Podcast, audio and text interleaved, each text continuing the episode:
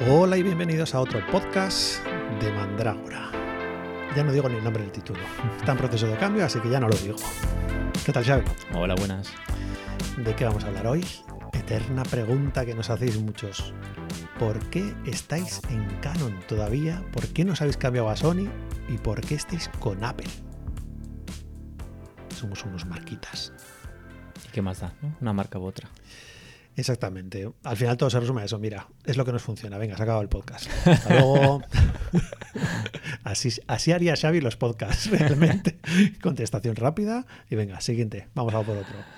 No importa, importa, sí que sí que importa, porque al final vemos en los últimos años sobre todo, ¿no? Que ha habido mucho cambio tecnológico de Canon, por ejemplo, de Nikon o de Sony. ¿No? que en las cámaras hemos pasado del analógico al digital, ¿no? a las reflex digital y del reflex digital hemos pasado a las mirrorless. ¿no? Y ha habido un momento que, claro, ha habido marcas que se han quedado un poco rezagadas. Como Canon. Como Canon. Se claro. quedó en su día rezagado. Entonces, ¿cuál es nuestra historia? Un poquito, voy a contar un poquito de los orígenes, sin enrollarme mucho. Venga, va. Cada vez que digo esto, metí un cuarto de hora hablando. eh, yo empecé realmente con Canon, que es algo que no sé si te había contado. No, yo con, con Nikon, perdón, empecé con Nikon. ¿Por qué? Pues, sin más, era entonces cuando estaba estudiando fotografía dije ni con Canon, ni con Canon, Canon, Nikon y me quedé con, con Canon, pero por no por nada en especial. Eh, al final con Nikon me quedé. Eh, son marcas más o menos parecidas, tienen un buen plantel de objetivos, flashes, eh, objetivos de terceros y flashes de tercero que fabrican para ellos y que te quieres gastar menos que los propios objetivos de la marca. no, o sea, sin más.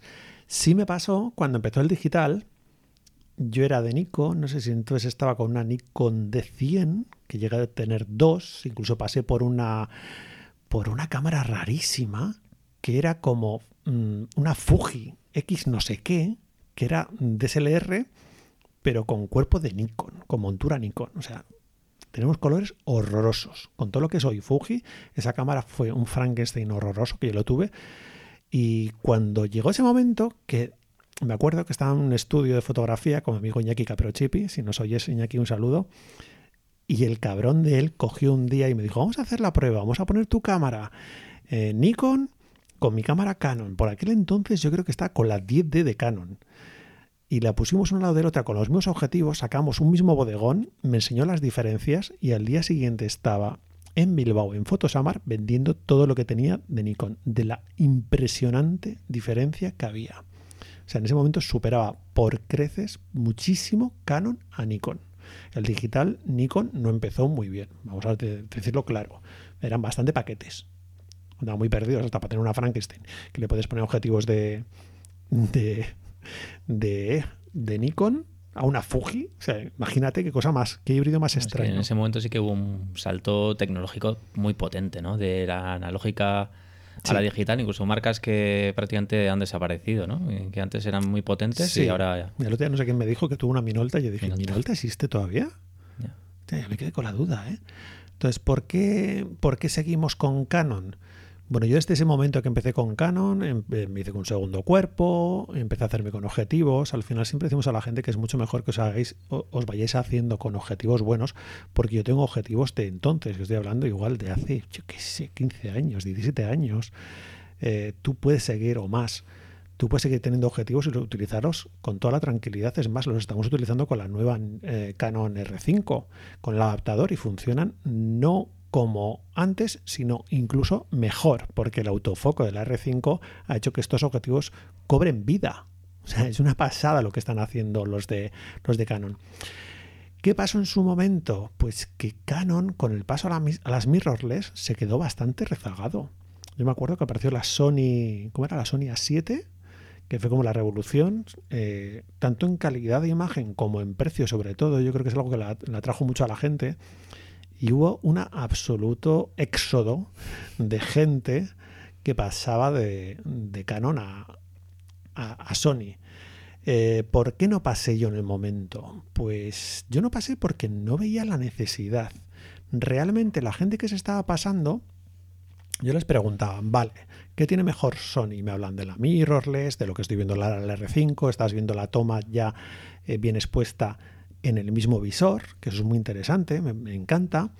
Y luego el autofoco, me decían entonces, el autofoco es increíble, el autofoco es increíble. Pero resulta que todos los que me están diciendo eso, que se habían pasado a comprar esa Sony, estaban utilizando los objetivos para aprovechar que tenían de Canon con un adaptador en Sony. Problema que tenía eso, que me corrija alguien si no en los comentarios, que yo, vamos, estoy abierto, ¿eh? Problema que tenía eso, que no utilizabas todas las funciones de autofoco que tenía esa cámara. Claro, yo dije, es que esto me parece una auténtica tontería. Hacer eso para no aprovechar que no puedas hacer unos seguimientos buenos, que no tengas, me parece que no tenía el seguimiento al ojo. Al ojo que yo con la R5 estoy absolutamente fascinado. Entonces dije, ¿dónde está la ventaja? La batería dura menos que una reflex, aunque la Sony duran bastante bien las baterías, pero dura menos que una reflex. Eh, no le veo ninguna. Además, teníamos un plantel que no sé si son más de 10 o 12 objetivos que tenemos de Canon, que los utilizamos. Tenéis que pensar también que aquí en Mandragora somos dos fotógrafos, Xavi y yo. Cada uno maneja dos cuerpos de cámara, por ejemplo, para ir a las bodas. Entonces el cambio tenía que ser como muy, muy bestia. Tenemos que cambiar todo, todo el plantel de cosas que teníamos incluso los radios para los flashes, absolutamente todo. Pero yo vi, con todo lo cacharrista que soy, eh, fíjate que nunca te dije, Xavi, mira que soy de, comprar. En Mandragua siempre estoy diciendo, vamos a comprar, vamos a comprar, vamos a comprar. Y yo creo que en ningún momento le he dicho a Xavi, vamos a pasarnos a Sony. Nunca me has oído hablar. A ti que te gusta la tecnología, sí que habías probado las Fuji, las Fuji pequeñitas de, pero para ir a, pasear, ¿no? Es que las tenemos, me acuerdo que nos las regalaron los de Fuji con el premio que nos dieron mejores fotógrafos de boda del año en 2014 y nos dieron una XT1. Luego que yo justo me había comprado ya una y esa te la quedaste. X100 también tuviste. X100, sí, sí, tengo una X100 así muy bonita, muy pequeñita, que para algún viaje la llevé y me parecía muy. como O sea, yo ya tenía contacto con las mirrorless pero oye, me encantaba lo que Te quitaste un poco el mono con esas. Sí, sí, me quité el mono. Lo que pasa es que como las Fuji son tan particulares y tienen ese sistema tan manual que es súper chulo y me encantó, ¿no? Me, recordó a mis viejos tiempos cuando trabajaba todo en manual absolutamente con las ruedecitas y tal. Incluso algún trabajo hice con esa cámara. Pero claro, era la pereza de, es que este radio no funciona, es que no puedo poner no sé qué objetivo. Y decía, voy a ponerme ahora a comprar objetivos nuevos para la Fuji, que llega a comprar dos. Y dije, no compro más porque es que es absurdo. Tampoco me está dando mejor calidad que las Canon. Las Canon tenían mejor calidad. Entonces era todo como un poco absurdo. Apareció ahí la mentalidad que me ha, implicado Xavi de, a ver, rentabilidad, señores. Eh, si no vas a utilizar mejor, ni te va a hacer que tu flujo de trabajo sea más rápido, ni nada por el estilo, ¿para qué hacerlo, no? Cosa que, por ejemplo, ahora con la R5, yo por qué no compré la R en su día que salió, y me acuerdo más alguien que nos puso un comentario en YouTube, madre mía, casi, casi nos mata, porque no tenía doble ranura. Y yo debí decir que no, no veía profesional, debí decir, y lo vuelvo a repetir, no me parece profesional que una, una cámara profesional, yo no digo que no se puedan sacar fotos profesionales con una R, por tener solo una ranura, perfectísimamente. Y si es fotógrafo estudio, tú no necesitas para nada doble ranura. Pero pensar en nuestro caso, fotógrafo de boda, te pones a sacar fotos con una tarjeta, se estropea, no tienes un backup, ¿y qué le digo a los novios? Es la muerte.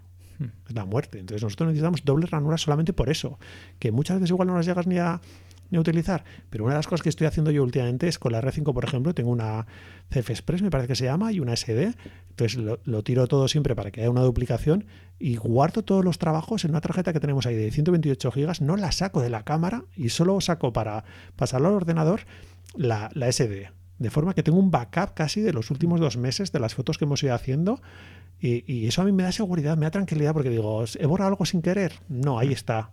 Luego está el tema de, dentro del estudio tener todos la misma marca, ¿no? Porque vemos en otros estudios que tienen uno Nikon, otro Canon, y es un lío a, nivel de luego tener archivos, ¿no? Y los tienes que retocar diferente. Claro. ¿Qué sentido tiene tener dos, dos marcas diferentes? Yo, por ejemplo, en el estudio me encargo de, de la parte de procesar las fotos. Imaginaos si, como otros colegas que conocemos, uno tiene Canon y otro tiene Sony y otro tiene Fuji.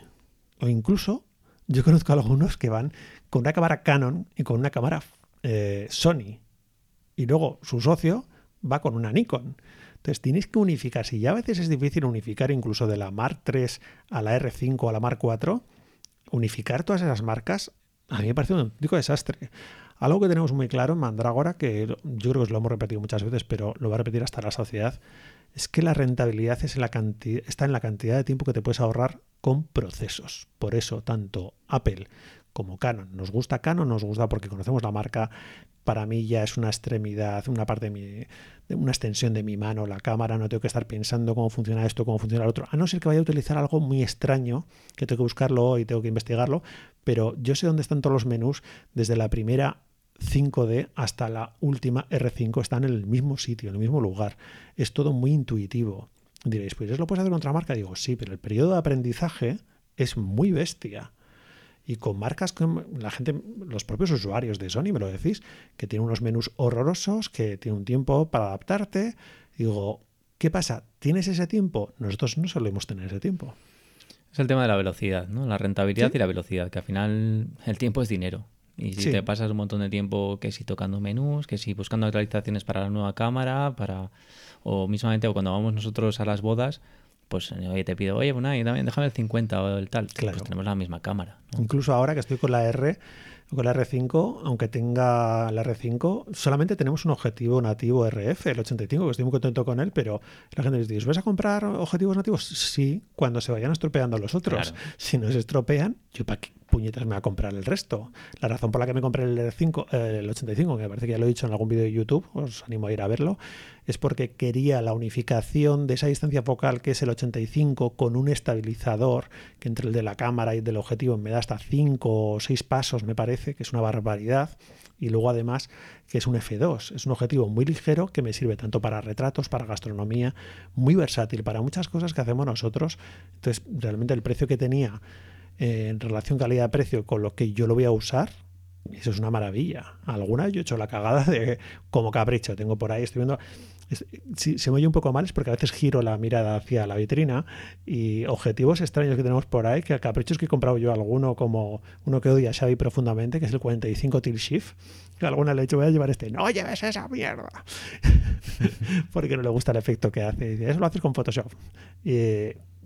A ver, todos tenemos épocas en las que compramos objetivos por capricho, pero bueno, es mejor pensar con la cabeza y decir, a ver, esto lo voy a sacar algún partido, eh, ¿para qué lo voy a usar? Incluso ya habéis oído alguna vez, me parece, en el canal de YouTube, que yo llegué a tener 85, 1, 2 de Canon y como pesaba un kilo y pico, me daba cuenta que no lo usaba. Dice, no puedes estar en una boda 12 horas con 85 colgando que te está destrozando la cadera. No tiene ningún sentido. Que una cosa es probar un objetivo, eh, trastear un poco, pues al final te juegas, no sé, 300, 600 euros y otra cosa es cambiarte de marca que en nuestro caso son...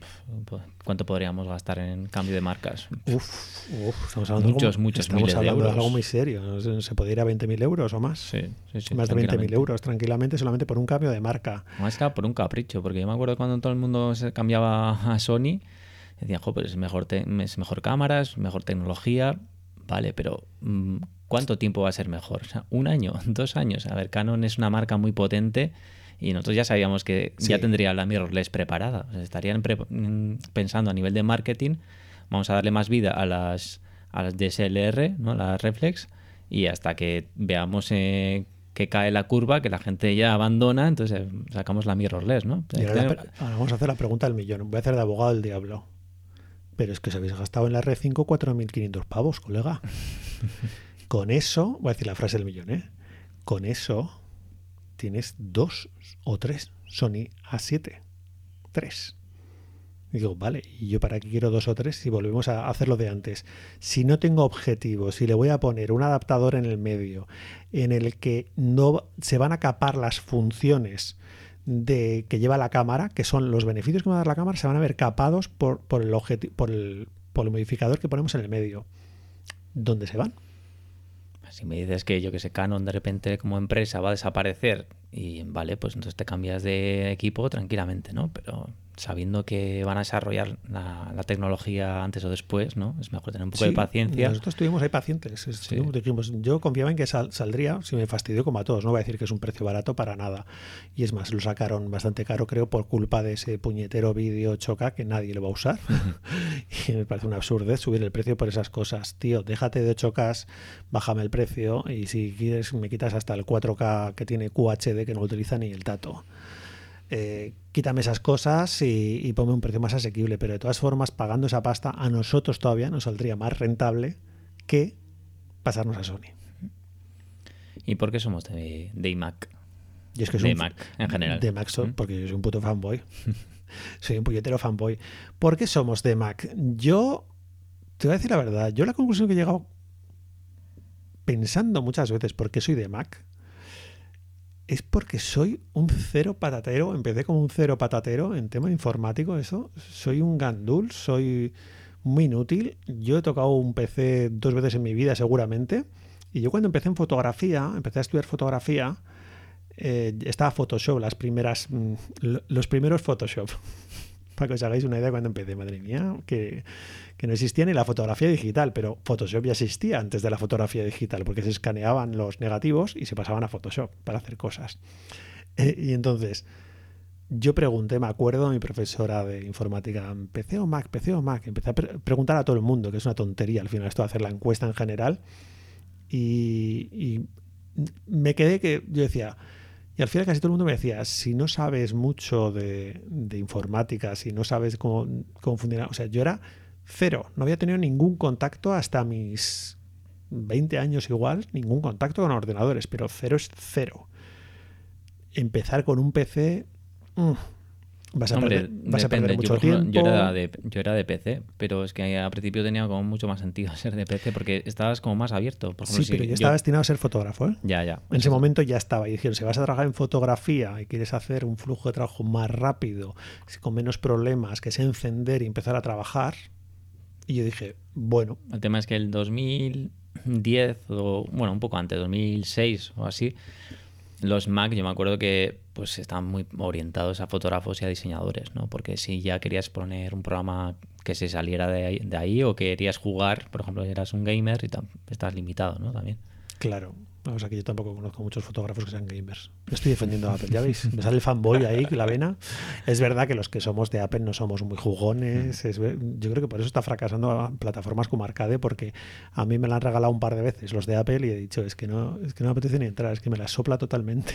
No, Yo creo que a nivel de programadores, como son muy de PC, sí, todavía sí que se nota, por ejemplo, con tema de administraciones, ¿no? Ya una vez intentado Sí.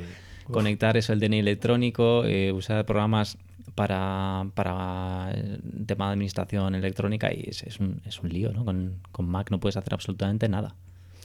Yo es por al final el tema Mac me parece por el tema de comodidad. Para que os hagáis una idea, en mi casa hay de todo Mac, vamos a ser sinceros. Desde iMac, if, iPhone, iPad, eh, tengo el iPod IFI, que eso no lo tiene nadie, que es el previo al HomePod, que tendrá más de 15 años y yo lo tengo en mi mesilla y se oye casi, casi creo que mejor que el HomePod, porque es más grande todavía. Fue un fracaso de Apple absoluto.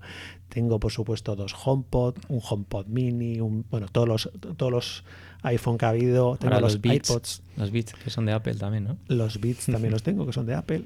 Estuve a punto, estuve mirando los nuevos auriculares de Apple, pero no. ¿Qué nos gusta a la gente que estamos en Apple? Sinceramente, su ecosistema. Que todo funciona, todo fluye, y todo está comunicado entre ellos. Y una vez más, no tienes que pensar. Ah, te van a decir, pero es muy caro para el hardware que tiene. Eh, Las tarjetas gráficas son antiguas. Me parece muy bien, pero eh, yo eso lo discutió con, con colegas que se han montado sus, sus PCs así, estos Frankenstein, y yo les decía, ¿cuánto tiempo te has tirado montando eso? ¿Cuánto tiempo te has tirado investigándolo? Pues todo ese tiempo, que es una cosa que por lo general la gente que discute estas cosas no lo valora, yo sí lo valoro y no quiero estar dedicar 40, 50 horas de mi vida a eso, sino que quiero que un ordenador, si mañana se me estropea el iMac y me tengo que comprar otro, tengo todo en la nube, llega a mi casa, lo enchufo y estoy trabajando en menos de media hora. Ese tiempo yo lo valoro. Esto es como la eterna discusión. Vosotros no tenéis el típico amigo de, de vuestro padre que va a un sitio que está a 60 kilómetros porque está la gasolina más barata. Bueno, pues es lo mismo. Yo ese tiempo que gasta, porque él dirá, no, porque el, dinero que me gasto en ir hasta, hasta allí, y yo digo, vale, pero ¿por qué solo estáis pensando en dinero? Yo pienso que más que el dinero, el tiempo que gastas, para mí, vale más que ese dinero. La gente solo contabiliza. Incluso muchas veces a la hora de hacer presupuestos a clientes, vemos muchos colegas que no cobran el kilometraje. Dicen, no, yo cobro pues lo que cuesta ir y, volver la gasolina, el precio coste y ya está. Digo, pero en el kilometraje realmente lo que estás cobrando también, y poco, es parte de tu tiempo, el tiempo que estás dedicando, el, el tiempo, amortización por supuesto de coche, desgaste y riesgo tendremos que cobrar muchísimo más el kilometraje. La gente no valoramos, tendemos a no valorar nuestro tiempo.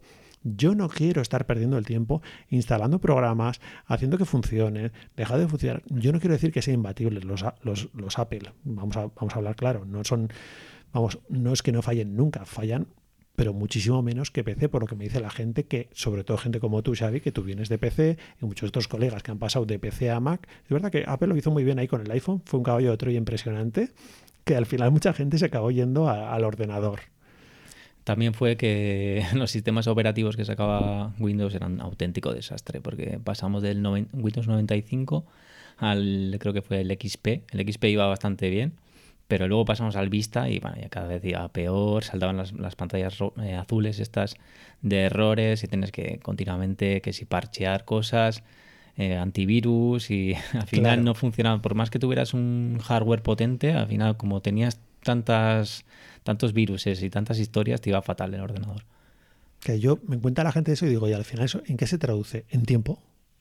Esto me recuerda a mí cuando, cuando de, de pequeño, pequeño, pequeño, mi único ordenador que tenía bueno, era un Spectrum de jugar a juegos, que era gris, me acuerdo, que metías un cassette, mm. toma, y se me han ido los años a tomar por saco ahora mismo. Metías un cassette, ¿tú conociste eso? No. Y metías un, el Spectrum era un teclado prácticamente, era un teclado que le enchufabas a la tele y aquí tenía un cassette. Entonces abrías la tapa, metías el cassette y tenías que esperar igual media hora que se cargara. Media hora. Y a la media hora igual te decía que no, que tienes que volver a empezar. Entonces, claro, yo cuando me pasó con Apple, lo mismo que igual te puede pasar con eso cuando yo de repente me, abrí la, primera caja de una Nintendo, que fue como, como que no tengo que esperar, que es un cartucho que le meto ahí y ya se pone a... Eh, o sea, no tengo que esperar nada, está funcionando. Era como, wow, no me lo puedo creer. Entonces, claro, yo entiendo que hay gente que dice, por lo general la gente que se queja de Apple suele ser gente que le gusta toquetear por dentro del ordenador, ponerlo a su forma. Esto es como el famoso iOS o Android, es lo mismo. O sea, los que somos de iOS no queremos tocar nada. O sea, queremos que funcione. Punto, se acabó. Que funcionen las cosas, que sean lo más sencillas posibles, que no me compliquen la vida y ya está. No cambiamos por lo general a veces ni el fondo de pantalla, es que ni nos molestamos. Sin embargo, la gente que tiene Android lo que quiere es cambiar todas las tripas, pasar mucho tiempo con eso porque disfrutan y a mí me parece fenomenal. Pero claro, los que no disfrutamos de eso y disfrutamos más de salir a pasear o estar con los amigos, por ejemplo, ir al cine, pues no, no quiero estar perdiendo el tiempo en esas cosas. lo interesante de Apple al final es como tiene un, hardware limitado. cerrado. Claro, es un sistema cerrado de hardware y software. Entonces está el software, pensado para ese hardware, cosa que en, PC pues, pues no es así, ¿no? Te tiene que adaptar el software de Windows pues a todo tipo de ordenadores, ¿no? Y lo mismo pasa con iOS y con Android, que a la gente le pasa que dice, para sale enseguida para Apple, incluso en Profoto hace poco, hice algunas pruebas con la aplicación que tiene Profoto para sacar fotos con el propio iPhone, que te enseñé a ti en una de las sesiones que tuvimos de gastronomía, y, creo que hasta hace poco no estaba para Android. La gente se queja, ¿y por qué para Android? No? Porque Apple iOS es uno, es un sistema. Android son tropecientos mil y tienen que adaptar a cada sistema, cada capa de personalización que tienen. Y eso es un locurón. Entonces, ¿qué pasa? todo se tiende a simplificar. Y a nosotros nos pasa lo mismo en el trabajo. Siempre buscamos simplificar todos los métodos que tenemos, por decir alguno. Pues cómo funciona una boda desde el principio hasta el final. Por ejemplo, el trato con los clientes, el captación de los novios, el pago, el no sé qué, todo eso, ¿qué es lo que más tiempo solemos hacer tú y yo? Pensar en cómo hacerlo lo más eficiente y lo más rápido posible.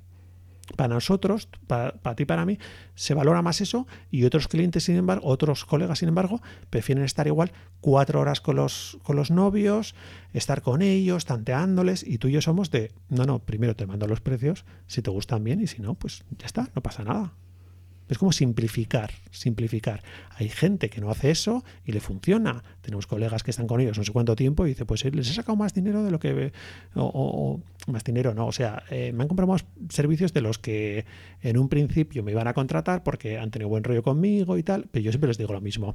Sí, pero ¿cuánto tiempo has estado con ellos? Y dice, pues he estado tres horas. Y digo, vale, ¿a cuánto tiempo valoras la hora?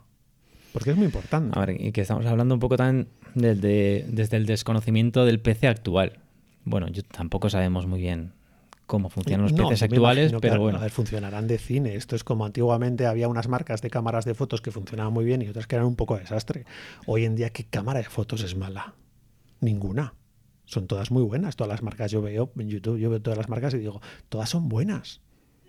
Hombre, también es verdad que, por ejemplo, nuestros iMacs, que ya tienen bastantes años, nos han dado una vida útil muy potente. Ocho años el mío y nueve el de Xavi, para que os hagáis una idea. Y diréis, ¿y por qué estáis aguantando tanto, cabrones? Y digo, hmm. porque estamos esperando, porque este año salen los siguientes. No queremos comprar uno ahora que se va a renovar, pues vamos a cruzar los dedos. A ver, esperamos que de aquí a junio, julio se renueve.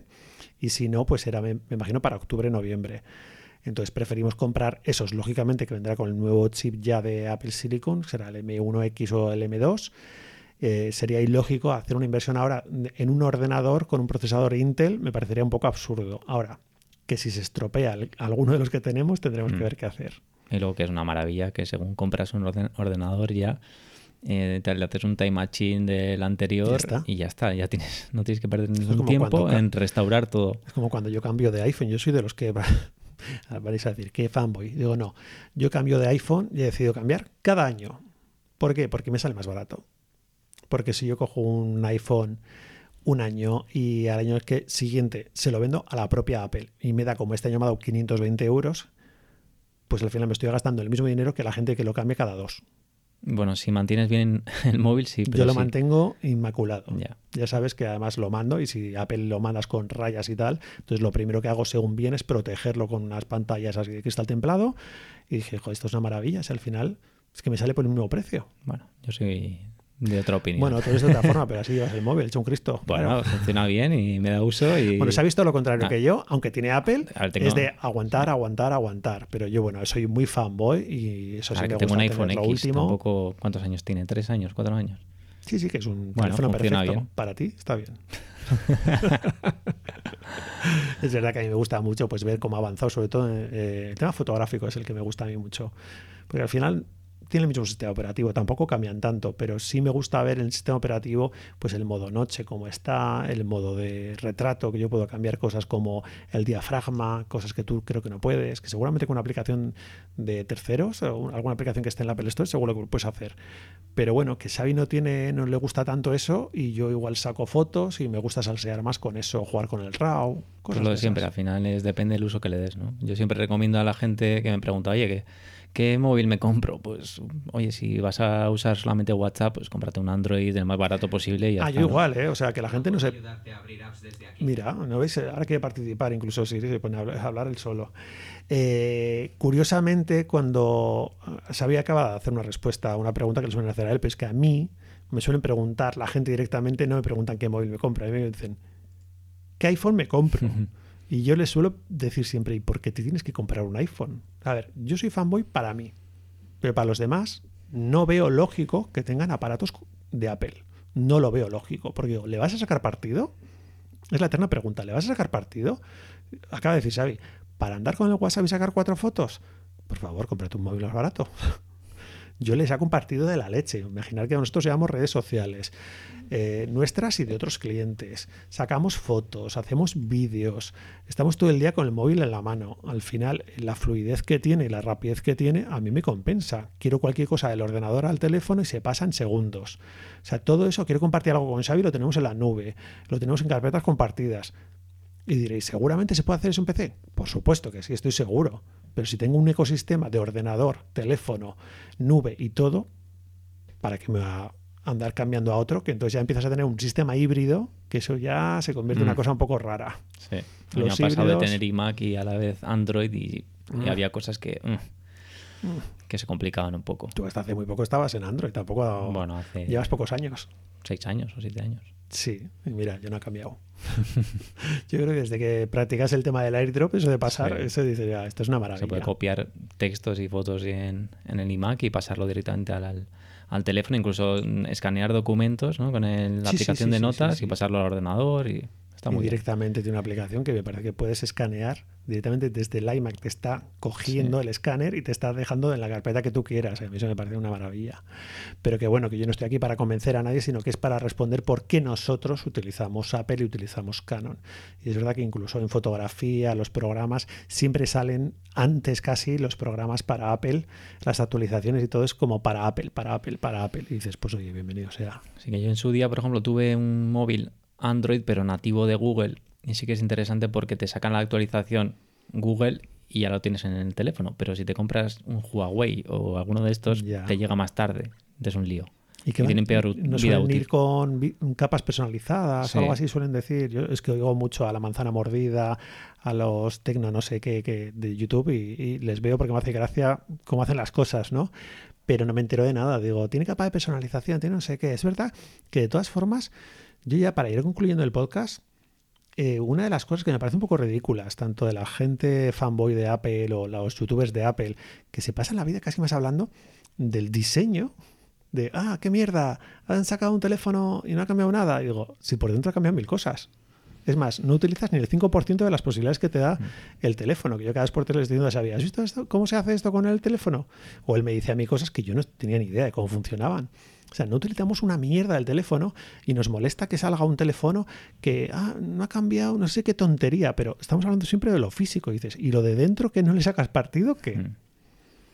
Sí que es importante lo del tema de las- los ecosistemas, ¿no? Que yo creo que va a ir a lo más, más ¿no? importante. Y que además, sí, además Sí. con los temas estos, ahora ya incluso Amazon está con temas ecosistemas, nos están comiendo por todos lados. Apple, claro, es que los de PC yo no sé cómo anda el ecosistema. Claro, en un momento dado, pues, igual te preguntan los de Apple, oye, ¿quieres unir al paquete del ordenador, el móvil, la televisión? Entonces em, te van enganchando con cada vez más servicios, ¿no? Y en el futuro, imagínate que te compras un coche, igual tiene un sistema operativo de Apple también. Sí, sí, Puede sí, pasar. sí.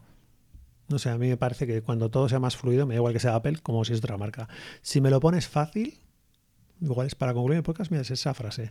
A mí pónmelo fácil y no me quites tiempo de hacer otras cosas más interesantes, otras cosas que los que somos muy frikis igual perdemos mucho tiempo mirando cómo funciona un programa o otras cosas, pero porque ya eso es- forma parte de tu de, de tu diversión, ¿no? Pero bueno, yo tampoco me divierto mirando programas. Bueno, pues Bueno. terminamos con este podcast. Compraros una... No, Compraros iPhone, iPhone. No, no. para nada. Si no necesitáis, no compréis. Otro día hablaremos, si queréis, también de cosas como Profoto. que la gente se mosquea porque tenemos, muchos colegas se mosquean porque tenéis Profoto y tenéis luego modificadores de Godox. Y digo, sí, y, y así que seguiremos mucho tiempo. Pero bueno, si alguien nos quiere patrocinar y regalarlos, oye, yo encantado. ¿eh? Pero de momento, con lo que tenemos, amortización total. Bueno, pues nada más. Oye, recordaros que si queréis seguirnos, estamos en- tanto en YouTube como en Instagram. Y si queréis mandaros, mandarnos un mensaje de voz, pues podéis hacerlo mediante la plataforma Anchor, que os dejaremos un enlace eh, encima del podcast, bueno, debajo del podcast, en la descripción. Encima, debajo, al lado. Debajo, no sé, algún ya lado. arriba, abajo. Parece que no sabemos si estamos hablando en YouTube, estamos hablando en podcast, o estamos hablando en Instagram. Es un lío. Y de momento no, no vamos a hacer Twitch, que algunos nos lo habéis preguntado. No nos da la vida, lo siento. Aunque lo tenemos Twitter tenemos también. ¿no? Sí, no, tenemos de todo. Ya sabes que tener, tengo todo y además tengo por duplicadas las cosas. Otro día hablaremos del problema que tiene Unai con las duplicaciones en las cuentas. Un abrazo a todos, a todas y hasta el siguiente podcast. Chao. Chao.